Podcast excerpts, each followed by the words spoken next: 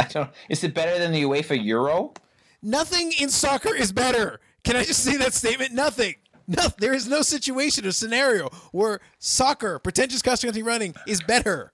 But All go right, on, so- Gold Cup. So here's the thing.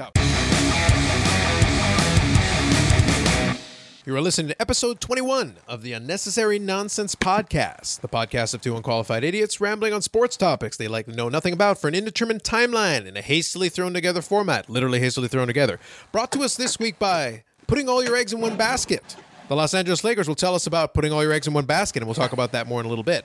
But there's going to be more NBA topics, but we're back to a kind of a traditional format where we're going to talk about a little bit about news and notes, and then we'll get into the main topic of the story. But before we do, I'm Carlos Alcazar, and with me, as always, is Dave Turnbull. Coming at you live from the NBA draft. Amazing. And by live from the NBA draft, I mean we both have it on a secondary screen right now. Pretty much, yes. But we are going to talk about some NBA draft because there is uh, the content gods have smiled upon us. The NBA has giveth in terms of the content, so there's certainly quite a bit to talk about, especially if you're interested in uh, the fate of the draft picks from the New Orleans Pelicans received.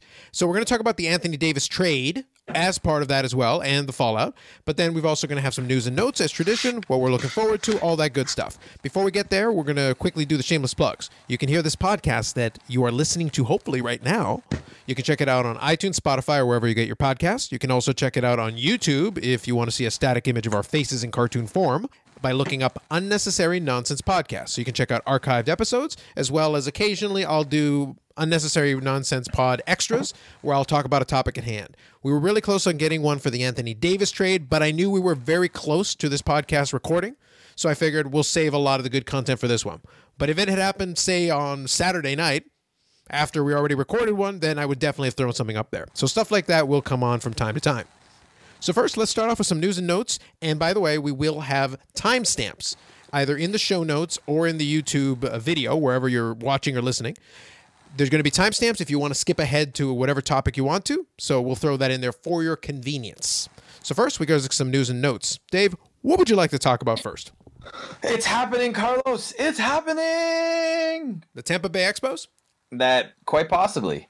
Uh, so a story came out today that has linked uh, that MLB has given permission to the Tampa Bay Rays to explore the option of playing games in Montreal.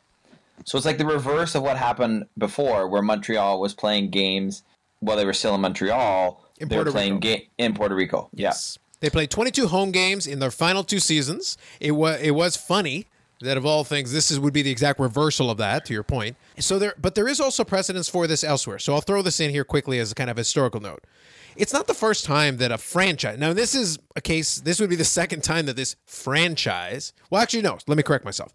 This would be the second time that a Montreal adjacent, because the first one was the actual Expos. This would be a Montreal whatever. Well, it'd probably still it'd be the Rays, I would assume. I, I would assume as well. So, and Montreal adjacent. Let's just say Montreal is involved.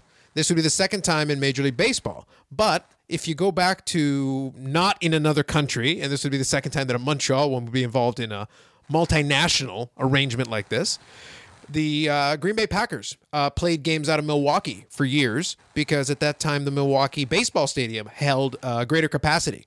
Obviously, once Lambeau Field got enough capacity that they were able to match or even go beyond it, then they stuck to Lambeau. But it's not like it's never happened before that a franchise has gone somewhere else to get better attendance. Now, leaving the country is still a fairly rare occurrence. So it is funny that it's even being contemplated. Well, yeah, I mean Green Bay is is not that far from Milwaukee to begin with, so that's a little more makes sense. Whereas this this what they were talking about again, obviously nothing is official, nothing has happened, but what they were saying is that this actually looking like they may even half the season. So they would play the first half of the season where the weather's poor in Montreal, in Tampa Bay, and then they would play the whole second half of the season. They basically up and move to Montreal for the second half of the season. Now, obviously, it looks like if this does happen, they would be playing. They would still be playing their games at Tropicana Field in Tampa Bay, as well as the Olympic Stadium in Montreal. However, there is a group. I don't know if you've heard that has purchased land. Like the land rights are exist to build a new stadium in Montreal. I've heard a lot about that, and I, I applaud the idea. So let me quickly throw my two cents in on this. I think it'd be interesting if it happens.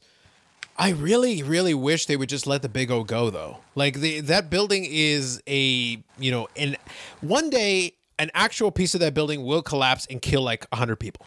It will happen. Like that building, that building should have been condemned when they built it. Like I have serious questions about the actual quality of this build because for whatever reason, it just you know that place I'd say is jinxed or cursed because it never really led to anything good. They, they should have just stuck to Jarry Park and retrofitted it and made it better. But regardless, I understand. But building a stadium in there, it's tricky because I did catch a tail end of this on TSN radio locally. And the problem that I have with it is kind of a point they did bring up, and it was a valid point. You can't operate half pregnant. I understand why Major League Baseball would look. It's pretty much damning about Tampa Bay. Really, what it's saying is that Tampa Bay can't hold on on its own. They, the attendance has been so bad for so long they they need to basically do anything just to prop up their terrible attendance numbers and try to generate some actual revenue for the team. But the problem that this creates is that you're basically you're basically teasing the Montreal. Fan. Here's the reality: I think it would draw much better in Montreal. The, I, I think there's enough people in there that would hope that this would be like a first step to actually getting a team full time, like an audition, so to speak. But building the stadium without having the firm commitment to get a franchise is foolhardy at best and stupid at worst. You're not going to blow these stadiums cost hundreds of millions of dollars, probably a billion dollars to build a proper one. You're going to throw a billion dollars in there without having it in stone. This team is yours, and you get you get an actual t- a tenant for your billion dollar stadium. No way. Yeah, well, you know, and I think I think part of the problem is this commitment to the dream of baseball in Florida, right? I think Florida has proven itself to be a crappy Major League Baseball market as a state. Now, it's been great for spring training, and, and spring training still works well there, and, and but it's a whole different vibe, and it's obviously a lot shorter. But right now, currently, one of the reasons you know they're looking at this, even though this isn't horrible, horrible numbers, at least compared to what Montreal was averaging when they were having some games in Puerto Rico. They're currently averaging 14,546 fans per home game. You know who the only team is is less than that for average? Miami. The Miami Marlins. Yeah. Yep. And they just built a, uh, you know, well, not just, but recently they have a new stadium, which is, well, let's. It, there's a lot about it that's good, and there's a lot more about it that leaves you scratching your head. I think you visited the stadium, right? Yes. Okay, let me ask you a question. So because it's going to get to my point about this, because I think there's a real point to be made. And of all people, Ogs brought this up, and it's completely valid. And he brought up the legitimate question, and I think it's a it's a real question that needs to be asked. My opinion, and I've stated it before, I think Florida is a terrible sports state. I don't think I don't think they. I think there's very select things that there's interest in.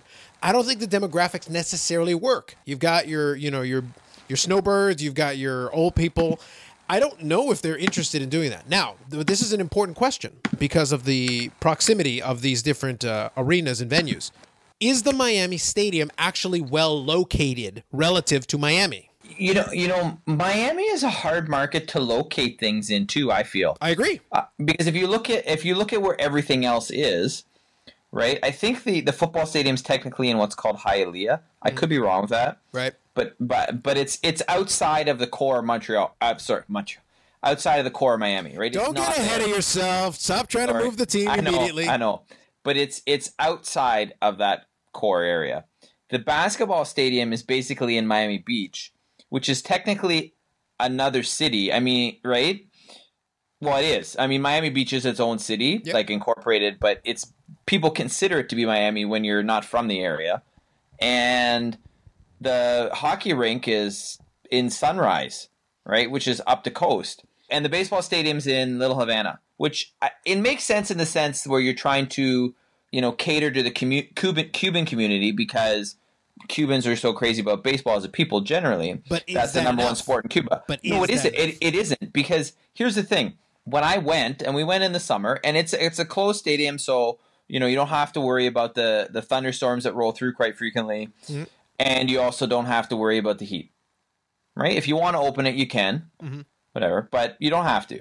So we went there, and but let's put it this way: so we went. I actually went to two games mm-hmm. while I was there. Yeah. Uh, and the first game we went to is one we you know we bought tickets for. We went to. We parked in the parking garage there, or whatever.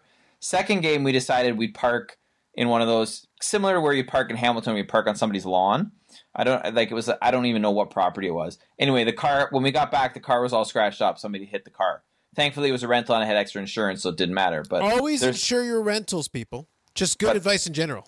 Always take Exactly. the insurance. but but you know, so I wasn't worried about it. But still, like that happened, and it was also I can't remember if it was a Wednesday or a Thursday, but it was seniors night, uh, and I went with my mom, who is a senior and has been a senior longer than she'd like to admit, and she got in for free. It was seniors night, so the second night, I she went in with and said, "Hey, I'm a senior," and they just gave her a free ticket right at the gate, mm-hmm. and then I went to the box office and I said, "Just give me a seat, like give me the chick- the cheapest ticket you can give me." And then I basically went and sat beside my mom, and nobody asked us to move because there was nobody there. Yeah. Well, and, and the thing is, in fairness, your mom was probably the biggest baseball fan in the state at that point. Like as far, as far as the senior demographic, she was probably it. Because the whole idea, I, I'm not making fun of the senior population in Florida. What I'm actually saying is, unless they're passionate about baseball in the first place, they're moved to Florida to live the life that they want to live in Florida. They want to have the warmer weather. They want to be near the beach. Whatever the case is, maybe they're in retirement or whatever. But the, there's a lifestyle, and the whole the Miami thing is is also if you live in Miami and you're below the age of 60, you're probably seeking out a certain lifestyle. Well, here's the thing. I'm a baseball fan, hardcore from the get go. But the reality is, it takes the game does not suit itself to the modern sports landscape. Baseball is not an exciting sport. It is not a sexy sport. Even the biggest superstars in baseball do not match up to LeBron James. They do not match up to, you know, Tom Brady, I guess. But you take your biggest Oh, you went there, man. You went there. Yeah, I guess. Why, Carlos? Why? I guess. Listen, he, he cheated his way to at least five of the Super Bowls. So the point is, the man tries. The man tries. But the point is, and it's been weeks since I took a good unprovoked shot at Tom Brady. I, I was getting rusty. I needed my moment. But the point is that an NFL superstar, like a real NFL superstar, can be a global brand. They sticks out. In baseball, the consensus best player is Mike Trout, and Mike Trout's having a great season. What have you heard about it? Nothing. I've heard a little bit about it because I'm on because I read baseball stuff. I'm on the baseball Instagrams. I'm on that, Yeah. so I can see it. But But the point is, unless you, unless you're looking for it or you're really involved in Yep. it, you're not getting it. Or unless you're unless you follow the Angels. I'm seeking it out. So I I'm I'm a person who's had I've had the um, the MLB.TV so long that I had it back. I had basically was watching stream baseball games back when they used the real player, the real audio player. So if anyone wants to Google that, you can find out that they used to have like a real audio player, and you could watch really really crappy pixelated d- baseball streaming. I go back there. I was having it from that time. I'm pretty sure I've had MLB.TV for a decade. I had a grandfathered price for years. I probably still do to a certain degree. But the point is, you got to go deep. If you if you're really into the sport like that, that's deep. The amount of people that qualify for that that are hanging out in Miami, probably not a lot.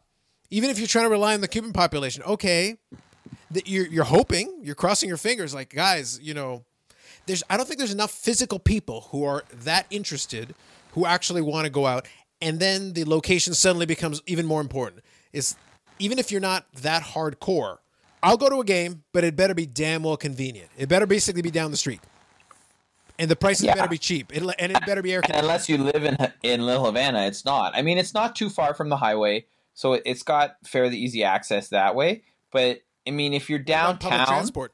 to, honestly, I'm not 100 percent sure, but it, it certainly didn't look like it was convenient public transport wise. That could But be the other thing, it the other thing is if you're downtown, right? Like if you're downtown Toronto, amongst a lot of other places, but like let's say I'm trying to, or Seattle even, or where you know even LA, because uh, there's a, a shuttle bus that runs from downtown LA to Dodger Stadium. It's not that far, but the, or Houston, like these parks, if you're downtown, it's like, hey, you know what?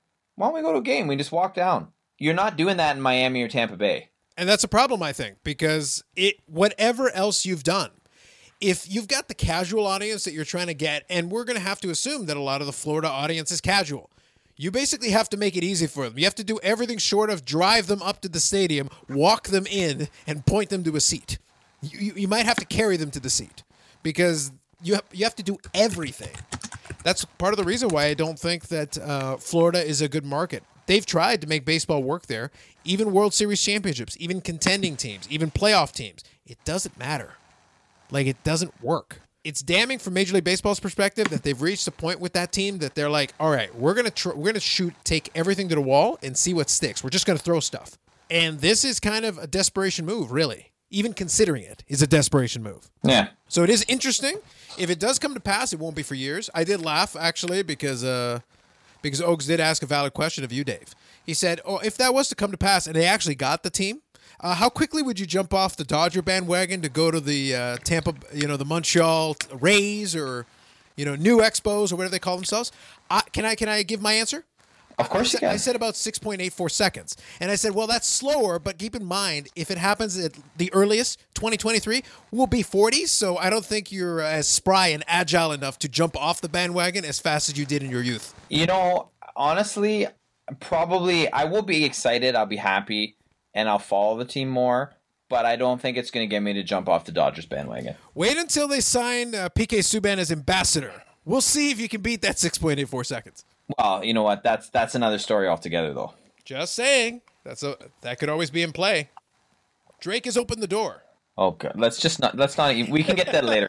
anyway, let's move on to something else that I want to talk about briefly What else you got? in our news and notes. Uh, so I want to talk about the CFL, and I know we had talked last week that maybe we'd go really into depth the CFL this week, but then, as you say, the the NBA just went crazy. It's and fault. all the story. It's like all the stories happen at the same time. There was a lot. Right? We can't help it. Uh, but I found this as a particularly interesting story, and I want to know what your take on this is. So let me let me set it up for you, and then I want to hear what you have to say, and then I'll give my two cents.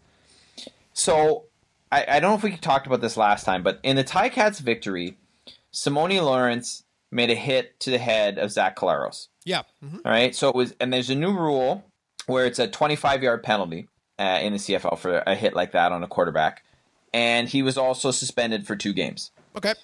Now, they're appealing that the two game suspension, but here's the interesting thing.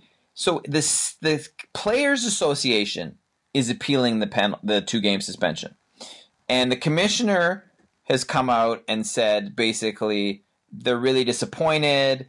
Uh, they're trying to deter dangerous play. We should embrace a shared responsibility to do all we can to punish and deter any play that crosses the line. It's disappointing the union has decided to use a legal process at considerable time and expense to defend an impending player instead of standing up for the player hurt on the play. Let's use that time and money to instead work together on new ways to promote and protect all players' safety. So that's what the commissioner Randy Ambrosie said. But the point that I find interesting there is is this that the CFLPA is the one who's really getting involved in here, but you have two players involved. So they're siding with Simoni Lawrence, whereas Zach Collaros is out and could be out for a considerable amount of time. So I'm curious as to what you think in terms of the Players Association getting involved in this when it's player on player. So I actually do have a couple of thoughts on this. I'm glad you brought it up. The th- key, I think, here is this is a brilliant move from the CFL's perspective in that the Players Association opened themselves up to basically divide themselves in two ways. Truthfully, the Players Association shouldn't have even touched this. They should have just told Lawrence to, like, you know what, two game suspension, eat it. Just eat it for the sake of uh, for the, because this is not the hill you want to die on. The CFL is going to try to use every angle to try to divide the players a little bit because I believe, if memory serves me, there's still you know there was a tentative deal I think on a new CBA. I don't remember if they finished that. Like, did they actually complete the, uh, or is it still kind of working on the bargaining agreement? As far as I know, it's still working on it. Yeah, because I remember back in May they had reached a tentative deal. So I don't know if that's taken effect or if that's still ongoing. The truth is, though, the league, the league has a lot of, um, the league needs to focus its attention on trying to kind of divide the players a little bit to allow them to get the certain concessions they want to get. The CFL has always been a little weird to me. Sorry, they did. They've ratified a new three-year agreement. So it's still in effect. So three years. Does this year count as This is a of new one. years? Uh, I think this is the first year. Okay. I understand why the CFL would do it because they can apply some public pressure. But if they've already ratified the agreement, I think it might be just laying the groundwork for a future uh, for a future bargaining agreement deal. Because the league is always going to try to make sure it positions itself in the best possible light. In this case, they can take the moral high ground and say, look, we're trying to take care of player safety. The Players Association doesn't care about player safety, I guess. You can say it without saying it. It's, it's kind of a good move from the CFL standpoint. The Players Association would have been smarter just to stay out of it. I agree. Just let Lawrence be like, we're not ignoring you, Lawrence, but Collaros is also a player in our union. So we can't we can't choose one of you over the other. It, it doesn't work. Yeah, like if he, I think if the team and the like the Ticats and the player want to pursue it, fair enough. Mm-hmm. That's their right, and and and you know, fair enough. But if if the CF, like obviously in this case, the PA is taken a, a, specific side when they've agreed to a collective bargaining agreement already, where you know these things are involved and they're knowing what they're going into in terms of penalties and things like that. The league should always try to strengthen its position relative to the players, and the players should always try to demonstrate unity in every aspect. That's that's the way collective bargaining always works. If the players show enough unity, it helps their bargaining position. Even if they've already ratified a deal, fine. There's going to be a deal in three years. It doesn't matter. You're going to have this conversation again.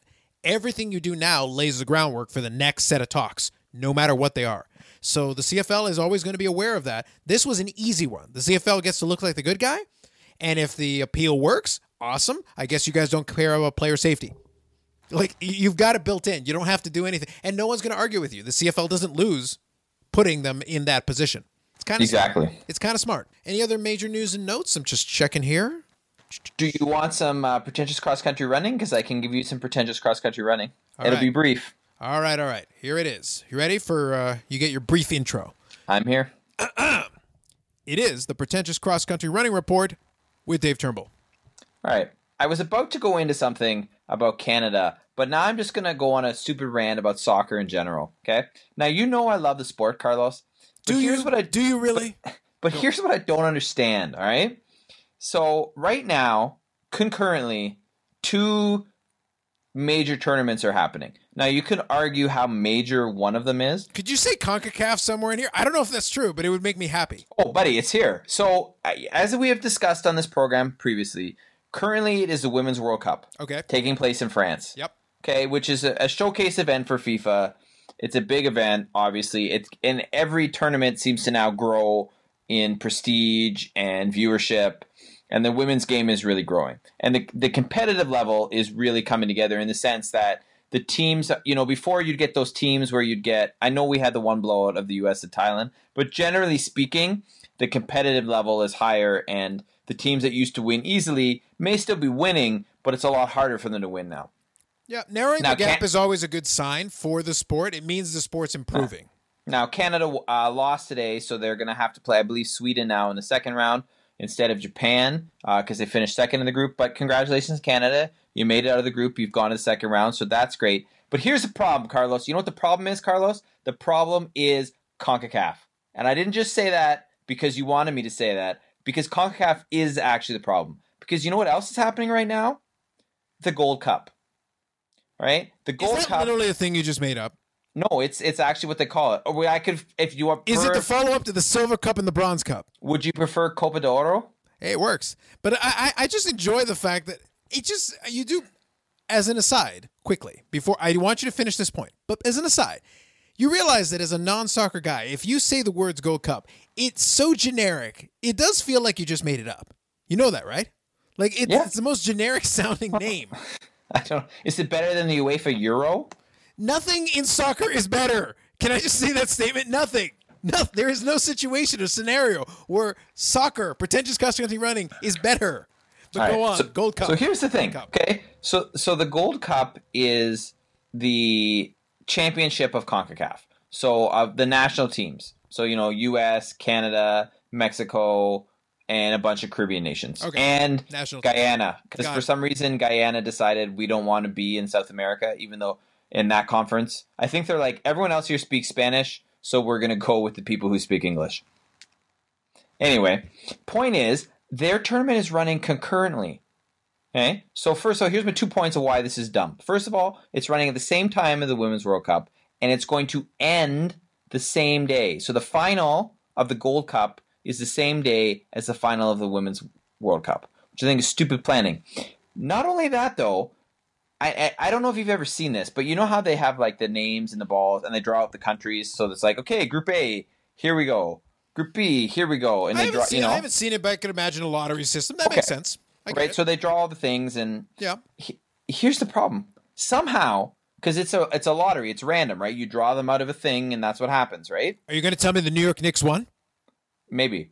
But the point is, every single time, every single time they set it up so that if the U.S. wins their group and Mexico wins their group, they can meet in the final. They will not face each other if they both win their group. Every time. Yet again, this has happened. And it's like, can you talk about rigged, man? So not only are you you going at the same time as another major tournament, which is arguably more important than yours, so it's going to have less viewership, if, but you're also rigging it so that Mexico and the U.S. are going to make the final unless one of them shits the bed. So Concacaf, double thumbs down to you. I, I like how you restrained yourself. You probably wanted to go in a different direction there at the conclusion. It is kind of funny that they try so hard, and it's fun watching you rant on a CONCACAF thing because it seems like they find a way to always do something wrong. I I can't remember the last time Concacaf did something right. To be honest with you, they're also I could go into. I mean, I'll have another story another time, and the, I could go into the corruption. I'm not going to go there, but I'm just saying, like, it's like how many different ways can you fuck something up or look like it's fixed? We do like some fixing. And speaking of fixing, we'll talk more about the CFL next week. Anyway, So that has been the pretentious cross country running port with Dave Turnbull. well done. And I got an unprovoked shot at the CFL at the end. This was a good report for you. Great job. All right, you ready to do some main topic stuff? Let's move on to the NBA, buddy. All right. So, quick question. Actually, before we do the real, because the main topic I think is multifaceted. There's multi layers to this. Because the Yes. draft is its own thing, but it also plays into the Anthony Davis trade, and it also. So here's a. Let me quickly make a point. Let's talk about the Kawhi thing first. Let's get that out of the way, and All right. then and then we'll do we'll do the Anthony Davis trade, and then play it into the draft because it all Yeah, fair enough. Because it, it leads into the well, you can't talk about one without talking about the Yeah, other. it smoothly transitions. But let's do the Kawhi Leonard thing first. So, short version, I think if it was me in the clubhouse, I've already stated, I think the we the no- I think the King of the North campaign, I think is genius. I think New Balance would I think New Balance is the one who is would be pitching the hardest to be like, seriously, we can own Canada. Just sign. Take the additional money and we'll give you even more money. You're you will have an altar built on money. Because the deal that Toronto Raptors can offer him averages, I think, to 35 million a year. Like it's not an insignificant sum. It's it's a Or it's a huge sum of money. it's a princely sum. Plus, you're a made man in Toronto. You will never need to pay for a meal or a drink anywhere in the city ever again. Your uncle will not need to pay for a drink or a meal anywhere in the city ever again. Your family will not need to pay for anything in the city. You'll own that town. And when you're done the season, go home to LA. Like the, the world of, of a rich professional athlete is such that you can fly first class anywhere you want. The facilities will be given. They will give you a freaking Learjet. Maple Leaf Sports and Entertainment can afford a Learjet. They will fly you to your goddamn house. They will get a helicopter and fly you on a helipad to your house in LA when the season's over. I don't think it'll be an issue of can they provide you things. It'll be an issue of is there any other mitigating factor? Is there anything else Kawhi needs or wants? Because money will not be the factor. He- He'll be offered No. plenty of money. And apparently they've offered him a free condo. And they, I don't know if you've seen this campaign about Kawhi eats for free. I haven't heard of it, but I, it makes sense. I'm sure. So I'm there's sure- there's actually a, a thing where you can actually get a sticker and like put it in your restaurant window. So believe it or not, I I was in of all places, I was in in Virgil, Ontario, which is on the way to Niagara on the Lake, okay. right? And we had stopped to get a pie at this pie place that Megan's mom had told me about to get a pie for Megan's dad. And in the window, uh, we end up buying a strawberry rhubarb pie. Fancy. Because well, that's all they had left. Now I like that. They have other kinds of pies, but apparently they sell out real quick. Anyway, in the window, Kawhi eats for free. Is Kawhi ever likely to go to Virgil, Ontario? Nope. But it's a thing. It makes sense though. Like his publicity, it's great. But that's why I'm saying though, like if if money is the issue, staying in Toronto still makes the most sense. If money's not the issue, they've rolled out the red carpet all over the city for you. The man owns the damn town now. He's a made man. They'll build him a goddamn statue if he resigns. Like I promise, they will build him a god. They'll build him a statue while he's playing. I don't think there's really anything else that they can offer him other than not being LA. You know, At that it's- point, the only thing left that they have not offered him is a piece of the franchise. Like, dude, here, have a piece of the franchise. Like, there's nothing else they can offer. and I don't think they're going to do that, but I don't think LA is going to do that either. But short of that, that's about it. They've made the offer as enticing as Yeah, it can be. So I would. Kawhi Leonard, with all that said, is a very different dude. He is a very different breed of cat. So there's no way, real way to know kind of what he's thinking. And at the same time, you know, I don't think it'll matter. You know, he'll still be celebrated when he comes back, no matter what. Nobody will begrudge him. He did in one season the most he could possibly do, and he delivered on what they could have possibly wanted, and it yeah, worked. no, absolutely. So it'll be nice. I think I, I hope for the local fan base. I said I separate myself because I am not an OG Raptor fan, and I'm still not really a Raptor fan now. I'll watch the games, but it's not a big deal to me. Yeah. But I'm happy for the people that are the OG Raptor fans. This is their moment, so I'm glad for them. Yeah, and I would say just two points. So here's one thing. One thing, I'm sick and tired of people talking about the weather in Toronto. Okay? So newsflash, people. It snows in Minnesota. It snows in Detroit. It snows in New York. It snows a lot of places in the United States. Right? So if if there were an NBA team in Buffalo, it would be freaking worse weather than Toronto. So shut up about the damn weather in Toronto. Okay? Now, second point, I think he's going to sign for two years uh, for a couple of reasons. One, I really do think he wants to go home and play in LA. I don't think he wants the Lakers. I think he wants to go to the Clippers. But I think because of where Toronto is positioned, I think he's going to sign a one year deal plus a player option, uh, which would take him to 10 year, uh, years of NBA service time. Yeah, which money. means at the end of that time, he More could money. get even higher max deal. Yeah. No, the thing is, there's different ways. If it's just a money issue, there's different machinations in the way the CBA is built where they can just do some math. He and the agent can sit there and just crunch some numbers and have your cake and eat it too. And and again, the Toronto fans would be thrilled. Even a one and one, they'll take that. They at least get another season. He'll play. He'll do. He'll do what he needs to do. And if they have any success at all, it'll be icing on the cake. You know, it'll it'll be a little addition to his statue when they finish building it. Yeah. But the um, the end result of all of that. Now, I will make a quick point on your first point. I wasn't going to talk about it any further, but since you bring it up, I work in downtown Toronto. I actually work in downtown Toronto. I literally work on Bay Street, so I can speak to this with the most direct connection to it. I work there every single day. The weather there is no better or worse than any other major city. If you go to New York, it's almost identical weather. You know, they our systems are spaced out a little bit, but the truth is this: when it's cold, it gets real cold. You know, you get the wind tunnel, it's chilly. But guess what? You're not outside that much when it's that damn cold. And if you're moving from cars and in and out, guess what? You can go from one building to another and one area to another relatively quickly. We've got underground paths, we've got all kinds of things. The weather is mitigated a lot, and that's for somebody who has to go into an office every single day. The weather really isn't that much of a factor if you're near your mode of transportation. And if you got a private car, they'll drive you wherever you need to go. The roads are fine. It's it's one of those things. It's it's just the cost of doing business.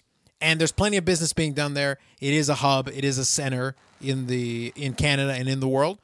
It's one of those things where I don't really don't think it's that much better. Is LA weather better? Absolutely. But is LA traffic worse? Yes. So it's like there, there's a trade off in everything. If you intend to go anywhere and travel inside of the city, traffic is always going to be a thing, but there are a few traffics worse than LA traffic. So it's not like it's that much much of a difference. Unless you do get the helicopter, in which case it's all never mind. Forget everything I said. But anyway, let's talk a little bit about let's do the Anthony Davis trade here. Let's get to our main thing, man. So, All right. you want to recap the trade? Yeah. So the short version of it is that Anthony Davis was traded to the Los Angeles Lakers for everything that wasn't nailed down, basically.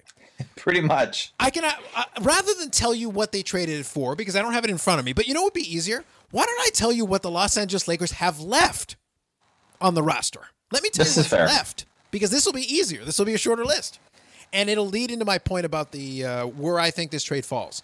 Mr. Turnbull, the Los Angeles Lakers at the conclusion of this trade officially because it officially hasn't happened. Again, a quirk of the NBA scheduling, but when it officially happens on July the sixth, the Los Angeles Maybe or maybe not. yeah, the it may Angeles- happen later. The we'll Los get into Angeles that Lakers too. will have on the roster the following players, and I'll also give you their salaries. So we got LeBron James, thirty-seven point four million per season. Anthony Davis, twenty-seven million per season.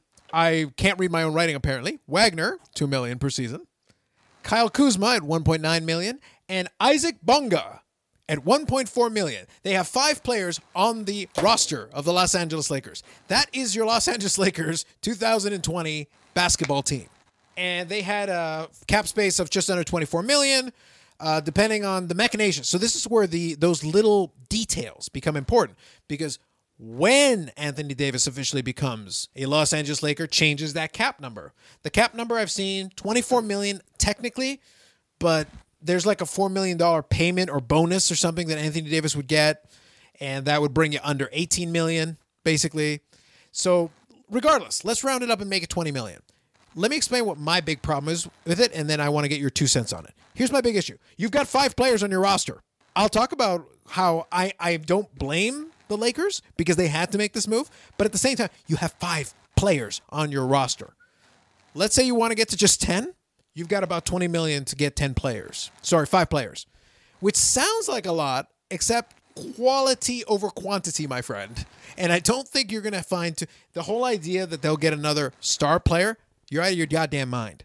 There isn't enough money left to get another star player. And if we learn nothing from the parable of Golden State in 2019, it is that if your big star player goes down, you're immediately screwed with no depth. And Golden State has some depth, but they didn't have as much as the Raptors had in terms of depth. That's where the Raptors were able to turn the tide. As at the very top, Golden State was more than competitive with Toronto. Kawhi Leonard could be theoretically neutralized by Kevin Durant or Steph Curry or um, Klay Thompson. Klay Thompson, thank you. But that top level is better than what the Raptors could offer. But Kevin Durant was injured. Klay Thompson got injured during the series. And Kevin Durant got injured during his brief 12 minute run in the series. As soon as they were gone, it wasn't a matter of if Toronto would win, it's a matter of when. And that's what happens when a big player goes down and you're relying so much on the very top. And go, it's not like Golden State had nobody else. They had some great role players, and they had Boogie Cousins who played well in spurts. And even then, uh, a, a, a deeper team beat them and it happens. Injuries happen. So I want to get your thoughts, but then I'll come back to why that five player thing is even worse for LA, in my opinion. Go ahead. So here's my thing. I think.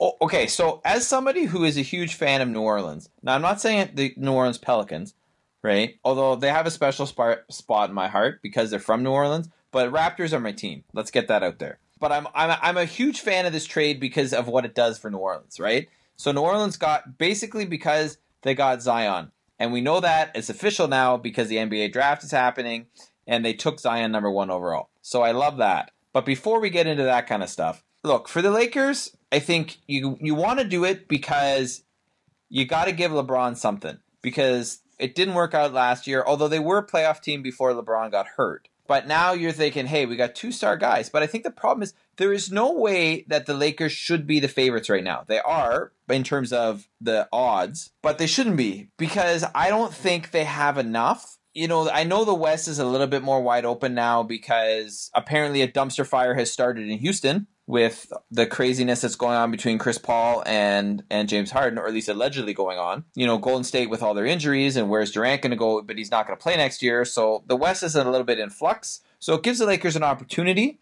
but I honestly don't think. I mean, if you took, let's say that was their starting lineup, the guys that you just mentioned they have now, despite whoever they else might get in free agency to fill out the roster, I don't think that team would beat Toronto if they had Kawhi. That's right? kind of, that's kind of been my overarching point is that the lack of depth here. I'm giving you two name guys, and I've given you Kyle Kuzma, who can be a good player, but that's it. I basically gave you two other bench players. So I've got three starters and two bench players. That's actually what's on the roster right now. And the the underlying point, we'll get to it more in a second, and I want you to finish your point. But my underlying point is that whether I give the Lakers 20 million to fill out this roster, or I give them 25, or I even give them 30, I don't have a problem with them making the move because at this point they had to go for the home run. They didn't have a choice. They had already botched this trade once, so they had to go for the home run. But to your Pelicans standpoint, what they gave up, the Pelicans are going to be the long run winners of this unless the Lakers win two straight championships, which I doubt because of the biggest factor of all is not the personnel. So even if I say 20 or 25 or 30 million in cap room, I don't trust the Lakers front office to make the smart trade This was an obvious trade, and they only offered New Orleans everything. And then New Orleans says, "We accept your everything. Thanks." New Orleans, it, it, they made it. It made it really easy for New Orleans. They're like, "So you're offering us basically everything you have." And my favorite thing is, technically, the New Orleans Pelicans got the LA Lakers passed draft passed because Lonzo was a number two overall draft pick. The, their draft passed, their draft present, the number four overall pick, and their draft future for years. So they gave up Yeah. number one picks all over the place the past, the present, the future, all of it. New Well, Orleans I- was in a good spot with that. you know, the only thing I think here is is for. If you're looking at LA, is two things. One, when does the trade actually get officially consummated? Because if it's July sixth, they're screwed in terms of cap space. I think then they wind up with like twenty three and a half million or something like that cap space. And there's like Whereas- there's like a potential bonus or payment or something that could really mess with the numbers more, but that's Yeah, but that's that's including the Anthony Davis um, four million bonus. something like that. But if they consummate it, say like later in July, I think it's around the like the end of July, thirtieth of July, something like that, then they can have potentially a lot more cap space. But I think that what it's ultimately going to come down to is how much is are the Lakers, sorry, willing to go into the luxury tax? Because I think if they're going to have any kind of chance of winning anything, they're going to have to overspend. And it's just a question of how much luxury tax are they willing to pay. Now they're the Lakers, so they got a ton of money, but I, I still am not convinced. I, I don't know. I just don't think at this point now. I know there's a lot of people who probably disagree with me, but I literally don't think that LeBron and AD alone, because that's pretty much what it is, depending on how well Kyle Kuzma develops, is enough. Not not in the not in the NBA they were playing at. Now, obviously, there's other pieces to fall. Where does Kawhi go? Uh, where does Kyrie Irving go? Kemba Walker, like these players, where do they end up? But you're taking a big gamble. I think they're going to be a playoff team, but I don't. You know, it's not automatic. If LeBron gets hurt again, and AD hasn't played a full season in forever, so you, you know, there's a lot of things that flex here. That you're also expecting a lot of things to go right and work in your way. And like you said, I don't have the confidence. You don't have the confidence. Who does have the confidence in Rob Pelinka to really get this right? And I think that's a big thing because right now, the way the LA Lakers are, and I want to talk about the Pelicans some more in a second because I think the Pelicans side of it is actually infinitely more interesting now. So, congrats to you. But the LA Lakers thing, though, in all seriousness, this move is justifiable in the sense that they had to do it. They blew up last season and demoralized their team trying to get this deal done last season and they had to deliver for the LA market the big name star. Well, Anthony Davis is a star in his prime. Whether he's able to play full seasons or not, whether they have to do load management or not, he should be a star who could potentially still be a star for you going forward after LeBron James is done. But for the next two seasons or so, you want to try to maximize what you have in LeBron James. Problem is, you're going into year, I think, 16 or 17 of LeBron James. He will be 35 next season. Fine. He's been a physical specimen up until this point, and only this past year has he had an extended injury that has taken him out. The problem is, is that the new normal? Are you going to have to incorporate load management and keep LeBron out of games on purpose to make sure he's healthy enough for the playoffs, where you didn't have to do that before? Regardless of whether you have to do that or not, you're one injury away from basically being a one player team again. And if it's LeBron James at, at year 16 or 17, that's not going to work. We already know it's not going to work because it didn't work last season. And if it's Anthony Davis, well, he's younger, but he also has been hurt in the past. But even if he can play the full season and LeBron James goes down at the All Star break, I'm just making up numbers now. But if he goes down at the All Star break, you think he can carry what's left of this team, the nothing there is, and carry it to, you know, even if you get to the playoffs, can you do anything with that? Is that better than what he had in New Orleans? Like, not really. And the other thing is, this, all this stuff is justifiable and it's doable if your front office is on the same page, if your front office has a plan, if your front office is not reacting, if they've got an idea in their head of what they want to do. This front office in Los Angeles in the Los Angeles Lakers does not have any of that. They're throwing crap at the wall just to see what sticks, and they're going to have to suddenly maneuver and try to get 5 or 6 players for 20 million, maybe less, maybe a little more, but they're going to have to suddenly try to fill out a roster. Who the hell are you going to get? Like how little are you going to have to pay them? And if you're and usually you get what you pay for. Nobody's going to take a discount to go and play in LA with this roster of players. And your two main guys are making a lot of money. So everybody else is going to go looking at it and go, "Who the hell would want to be the third wheel in this group?" That's a tough sell, man. That's a real tough sell. So from the LA Lakers standpoint, you better get this right, and you do have a window. This next season in the West is probably your best opportunity to get to the Western Conference Finals, to potentially get to the NBA Finals. But I can't promise you you'll beat whoever comes out of the East. It's going to really depend where the other dominoes fall because there's a lot of good players who can shift things in the other in the Eastern Conference or in the rest of the West. And LA isn't really that much better situated than anybody else. Technically, they have five players. So as soon as you need to go to the bench, it's empty. There's nobody there. You can suit up and play for the Lakers, Dave. Hey, you know what? Honestly, when I when I when I first heard about this and who they had left in here, I was like, maybe Carlos and I can play in the NBA now. Or they'll just sit like you, you know you sit courtside at a Lakers game, and next thing you know, hey Jack, you're in, man. It's like, but Jack Nicholson's like almost ninety. Doesn't matter. He's been here long enough. Suit up for this game. He's You probably know? one of the few people who has enough money already in his life where he'll play for the league minimum to play on this team. He Hey. might, you might, you're going to take whoever you can get. The point is, you're going to take whoever you can get, whoever will agree to a contract at this point. I mean, the way I look at it, Carlos, is there has never been a better chance for either you or I, or Benny T for that matter, to sign a 10 day contract and play in the NBA. You're saying the dream is alive, is what you're trying to say. The dream is alive, Carlos. This is a dream I didn't even know I had because I barely played basketball when I was a kid, but the dream is alive. Exciting. Now let's look at the other side of this deal because I think it's a little more fascinating. Short version, I think the I think the Lakers are fucked. Why? Because I don't think the management is capable of work. This is a workable situation if your management is able to get on the same page, if they have a plan, and they better know how to scout around the world, and they better find some players who are willing to sign cheap, who can actually play, who can actually shoot, would probably be the key for this team. But otherwise, this roster is very questionable. Now, looking at the other side of it, the New Orleans Pelicans aren't out of the woods, but I must say, considering they had their franchise player ditch them, they got about as much, they extracted about as much out of the LA Lakers hide as is humanly possible. Like I said, they got the they got the draft past, present, and future. But in addition to that, more machinations. So first of all, on the surface, for the Pelicans, I like the flexibility, the ability to do about 100 million things if you want to. And they've already made some moves. That number four pick already has paid some dividends. Zion was number one, but the number four pick was traded to the Atlanta Hawks for the number eight, the number 17, and the number 35 in this year's draft.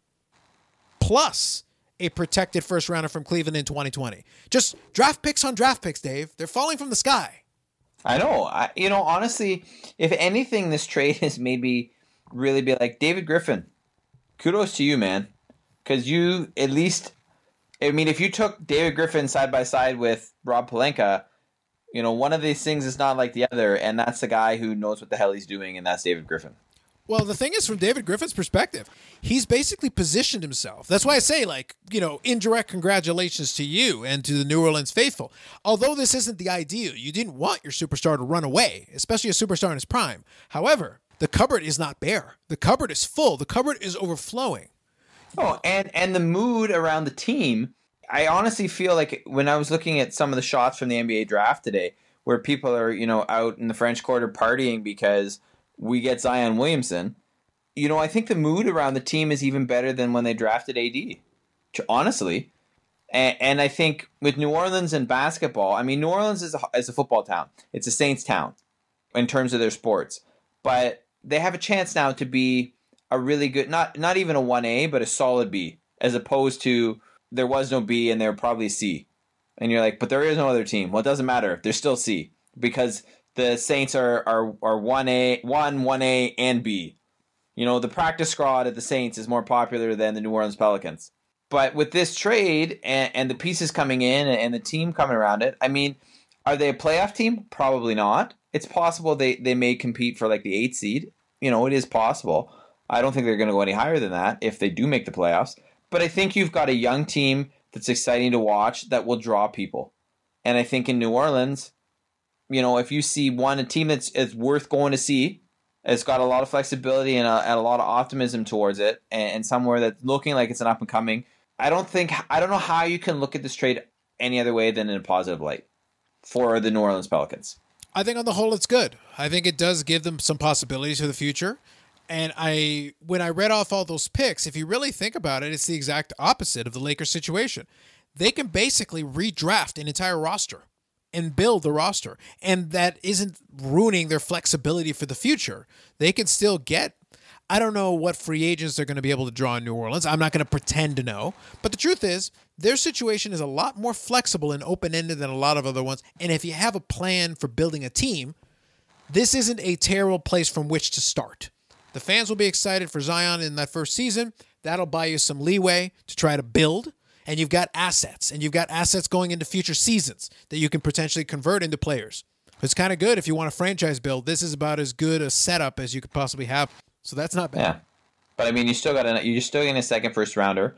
There's still lots of good names in terms of where they've been ranked. You got three on the board rounders. on, on three right. first rounders, What do you mean? It was you got first pick and and the seventeenth pick. eighth and seventeenth. But they, oh, that's right. Yeah, sorry, you got Three yeah, first rounders, that's right. Sorry. So and number thirty-five, like- which is just outside the first round. Yeah, exactly. I mean, look, even as you said earlier, even if you know a couple, even if they like two of these guys turn out to be solid NBA guys, I'm not even talking about all stars. I'm talking about solid NBA guys. You win. You got to rebuild a franchise, and you got a lot of pieces in return, and you're able to turn these pieces into more pieces. You know, and if, and if the Lakers don't win the championship, you really win if you're New Orleans, or at least the Lakers really lose. yeah. The thing is, you've got a two-year window with the Lakers because you could say, "Oh well, in year three or year four, you know, Anthony Davis could win a championship." Yeah, but then you wasted the last two years of LeBron. The whole point of doing this trade now and giving up everything was so that you could get LeBron a, an opportunity to win a championship with this, you know, with this situation. If LeBron James retires or leaves to another team and Anthony Davis wins a championship without him, that's fine for Anthony Davis. But that's three years down the road, and you could have had Anthony Davis as a free agent anyway without giving up your entire franchise. So it, it's it, you're basically overpaid to not accomplish your goal in the first two. You need something in the first two years to justify this trade having been executed. That's why this next few years with the Lakers is going to be fascinating. And this next year with the Lakers, this season upcoming in 2020, technically should be their window, even beyond the second year, because Golden State will be in a weakened state. This is when you want to capitalize on the West. So that, you know, was kind of the main topic there. I will make a little side note. Congratulations to RJ Barrett being drafted number three overall to the New York Knicks. Good luck to that. And their KD sweepstakes. So maybe they could have an injured KD and have an empty chair. You know, And also congratulations to not is it Nickeil Alexander Walker? Yeah, I think that's guy. how you pronounce it. yeah, here's your guy. Your number And, 17. well, he's another another Canadian though, yeah, no, it's uh, and he was the one drafted 17th by the Brooklyn Nets, but that's a proposed trade to the Pelicans as well. So that's it's always good to see Canadian guys going and getting drafted high too. I am really happy for RJ Barrett uh, that he's a third pick. I'm not so happy that he's necessarily going to the Knicks, but hey, if he, if he becomes the you know whoever becomes the guy who makes the Knicks really actually relevant instead of pretending to be relevant again, that you got the world in the palm of your hand if I- you can actually do that. I think what's playing well into his hands is that the New York Knicks faithful don't expect him to fix the franchise. They know that he's not going to fix the franchise by himself. They're still hoping that you know Kevin Durant will come, and if he does, even if even if he comes right now and he's injured for the first season, that gives R.J. Barrett a year to develop. That's not a terrible thing. And then suddenly getting Kevin Durant in year two, assuming Kevin Durant is still Kevin Durant, and assuming they're able to get their hands on him. If both those things come to pass, New York Knicks fans have at least things to look forward to. No guarantees, but something to look forward to. Yeah, absolutely. And as far as the NBA, uh, I'm sure the content gods will smile on us further because there's still time.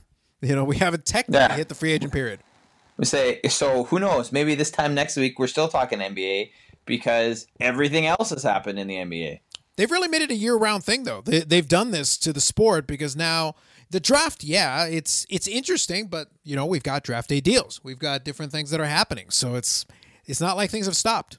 They continue to roll on, and we're and like I said, we haven't hit the free agency period. Yeah, and, and free agency's uh, just over a week away. Exactly. So, anything else we want to hit on as far as the draft or any of these trades? I think we're good. All right. I think we can move into what we're looking forward to this week. All right. What do you got? Sunday night, CONCACAF, Carlos, Canada versus Cuba. Why do you insist on punishing yourself? You you keep talking about how much you hate CONCACAF, and then first thing out of your blocks, CONCACAF guys. Because I'm a I'm a fan of Canada and I'm a fan of Canadian soccer, so I can't I can't not. A masochist, Unfortunately. you say. A masochist, you say. You know, I know, like it's. I wish I could say it otherwise, but I mean, I'm pretty. sh- You know, knowing my luck, Canada will somehow find a way to lose to Cuba, who's lost to Mexico seven 0 and Martinique three 0 Canada should come out of the group second, and and that's good there. I'm also looking forward to Sweden versus Canada on Monday, which is the Women's World Cup. Uh, so some Canadian content there for you, and that's that's pretty much it in terms of the big things that I'm I'm looking forward to that are coming up. So I'm going to keep it with the pretentious cross country running uh, and enjoying those two soccer games. But because of Team Canada, yes, there are other matches in those tournaments that'll be interesting. But the ones I'm focused on are the ones for the Canadian teams. Well done by you. Staying on brand. I like it. I missed out last week because it because it actually wasn't on the calendar. But this weekend we've got the UFC Fight Night. So we've got the uh, versus the Korean Zombie, taking him on in Greenville. What's interesting about this card is this is one of those cards that the UFC will put on from time to time where you've got your headliner, who I know. So I know the Korean Zombie. I've seen his fights. A lot of these other fighters, though, I'm less familiar with. A lot of like lower top 10 contenders. I always look forward to those fights, though, because sometimes uh, sometimes I get surprised. Sometimes I'll see somebody who's a, a prospect still, somebody who's a blue chipper, but hasn't hit that top tier level yet. And there's an opportunity. Plus, as a fight night, it's on free TV on TSN here in Canada or ESPN in the US, so that's cool. Uh, one other fight that is on the main card here, you've got Andrea KGB Lee, who came from Invicta, who I've seen fights from. She's good. She'll have a fight on the main card. Other than that, I'm just looking forward to checking out this fight card. I will try to watch a little bit more of uh, the CFL this weekend as well. So we'll uh, we'll see. Now we're you know we're into the regular season officially. I have no idea who the hell's any good, but I have to see a little bit more as far as the games are concerned. But we'll have a little more CFL content. You know, try to get in that Canadian, keep the CRTC happy. So that'll happen. Always. And we, we could potentially have a well, I mean, we have a matchup we could talk about. The matchup is happening, but us talking about it, not necessarily. But Toronto, I should have mentioned this. Toronto is playing Hamilton in Toronto on Saturday. They are. They are. It is the Battle of Ontario early season. Are you, are you in like mid-season Battle of Ontario mode? Are you ready Not to not not not. You know what? Not even close. Like I will probably not be in CFL mode until Labor Day. To, to be quite frank, I think you know I'll I'll pay attention. Obviously, I'll follow the Ti-Cats and whatnot. But in terms of actually really caring, probably not until Labor Day. I now, like- some of that may ha- may have something to do with the birth of my first child in August. Just saying, but you know that's that's where I am right now with the CFL. I'm following it, and if I'm not doing something else, I will watch because obviously I lo- I love the league, and you know, and I'll follow the storylines. But in terms of really really caring, you know, I'll see you in September. Well, well done, well done. I think, uh, like yourself, I, uh, you know, it's going to take a little while for me to warm up uh, to this year's CFL season. I figure I'll be uh, fully invested sometime also around Labor Day 2047.